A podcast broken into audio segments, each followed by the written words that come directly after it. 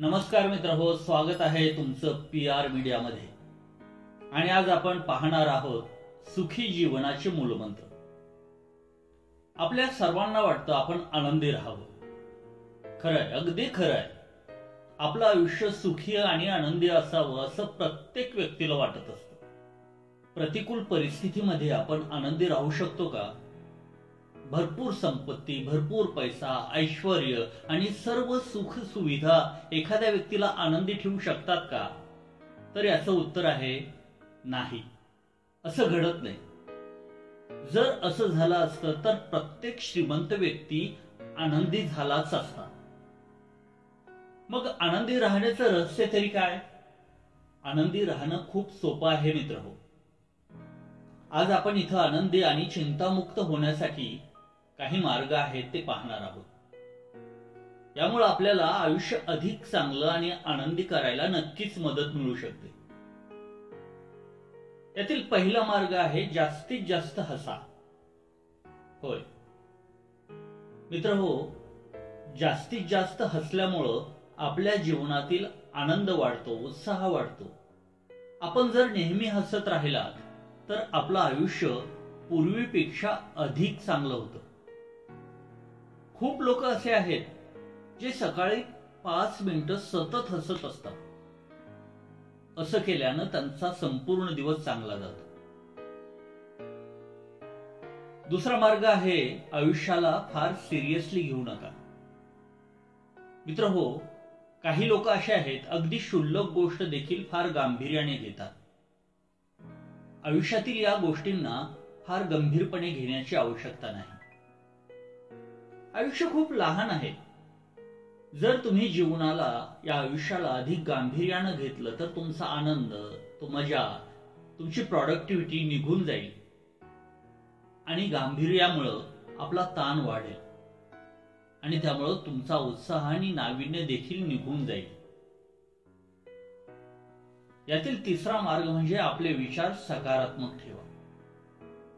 तुम्ही अनेक लोकांकडून खूप साधारण वाटणारी गोष्ट अनेकदा ऐकली असेल की चिंता करू नको. नेहमी पॉझिटिव्ह राहा. नेहमी पॉझिटिव्ह विचार करा. परंतु बहुतेक लोक या गोष्टीकडे दुर्लक्ष करतात. खर तर अशा लोकांना या गोष्टीचं महत्त्व समजत नाही.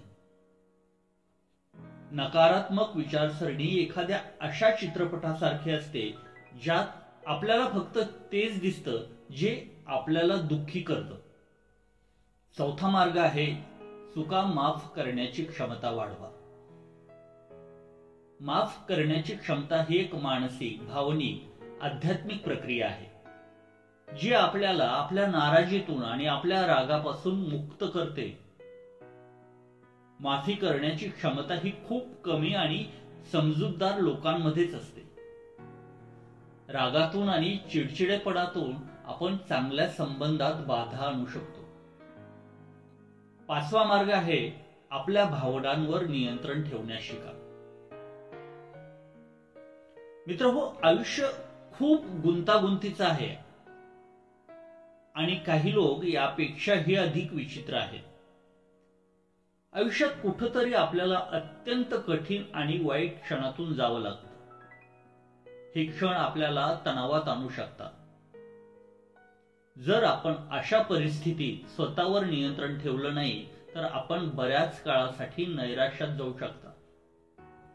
म्हणूनच आपल्याला या कठीण परिस्थितीचा सामना स्वतःच करावा लागेल आणि पुढे जाण्याचं धैर्य हे ठेवावंच लागेल. सहावा मार्ग आहे स्वतःसाठी वेळ द्या. मित्र हो आपण दिवसभर राब राब राबत असतो. दिवसभर काम करतो. जीवनाची गती वाढवण्याबरोबरच आपल्या सर्वांना विश्रांतीची आवश्यकता देखील असते हे आपण विसरूनच जातो. आपण स्वतःसाठी देखील थोडा वेळ दिला पाहिजे. आणि आपल्या व्यस्त वेळापत्रकातून काही काळासाठी का असेना आपण लांब राहायला हवं हे खरंच आहे की काम करणं देखील आवश्यक आहे. परंतु मित्र हो आपल्या आरोग्यासाठी आपल्यासाठी विश्रांती देखील अत्यंत आवश्यक आहे. त्यातील सातवा मार्ग म्हणजे तुम्हाला जे आवडतं तेच करा.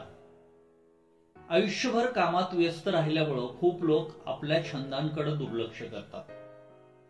अशा लोकांनी त्यांच्या कामाबरोबरच आपली आवडीची कामं आपली आवडीची छंद हे जोपासलीच पाहिजे जेणेकरून आपण आपल्या संपूर्ण आयुष्याचा आनंद घेऊ शकतो. तुम्हाला जे आवडतं ना ते बिनधास्तपणे करा. अशा गोष्टी तुम्ही केल्याच पाहिजेत ज्यामुळे तुम्हाला आनंद होईल. आठवा मार्ग आहे आपले मित्र विचारपूर्वक निवडा. जर तुम्हाला चांगलं आयुष्य जगायचं असेल तर तुम्हाला चांगल्या माणसांची गरज भासेल. जर आपण बेईमान निर्दयी लोकांच्या संगतीत असाल तर ते आपल्याला खूप वाईट पद्धतीने धोका देऊ शकतात. ज्यामुळे आपलं आयुष्य बऱ्यापैकी तणावात येऊ शकतं. परंतु जर तुमचे मित्र प्रेमळ हुशार एकनिष्ठ असतील तर तुमचं आयुष्य आनंदानं भरून जाईल. म्हणूनच आपले मित्र देखील विचारपूर्वक निवडायला हवे पुढील मुद्दा आहे तो म्हणजे नाती तोडू नका नाती सांभाळा. मित्र हो नात्यांचा आदर करा आणि नात्यांमधले परस्परांमधले संबंध कायम चांगले ठेवा. बहुतेक करून जवळच्या नात्यामध्ये प्रत्येकाला तुम्ही आनंदी राहावं तुमची प्रगती व्हावी असंच वाटत असतं. आपण कोणापासून लांब जात असतानाही संबंध तोडू नका. पुढचा आणि शेवटचा मार्ग म्हणजे सद्यस्थितीवर लक्ष ठेवा. आपण या क्षणी यावेळी काय करत आहात हे फार महत्वाचं आहे. त्यामुळं आपलं लक्ष सद्यस्थितीवर केंद्रित करा. आपल्या भूतकाळापासून शिका ज्यामुळे आपल्या भविष्यासाठी आपण काहीतरी चांगलं करू शकू. आपल्या मनात भूतकाळातील आठवणी आणि भविष्य काळातील विचार सतत येऊ शकतात. प्रत्येकाला येतात परंतु त्यांना आपल्या मनावर ताबा घेऊ देऊ नका. आपण ध्यान लावून आपलं मन शांत करू शकता. धन्यवाद.